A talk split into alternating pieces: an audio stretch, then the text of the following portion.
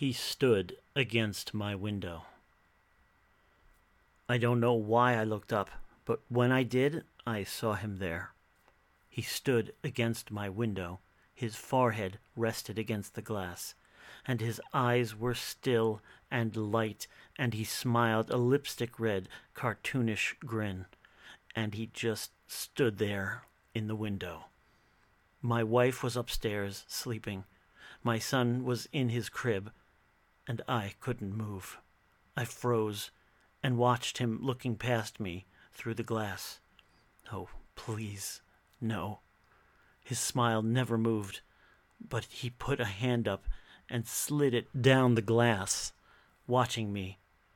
With matted hair and yellow skin and face through the window.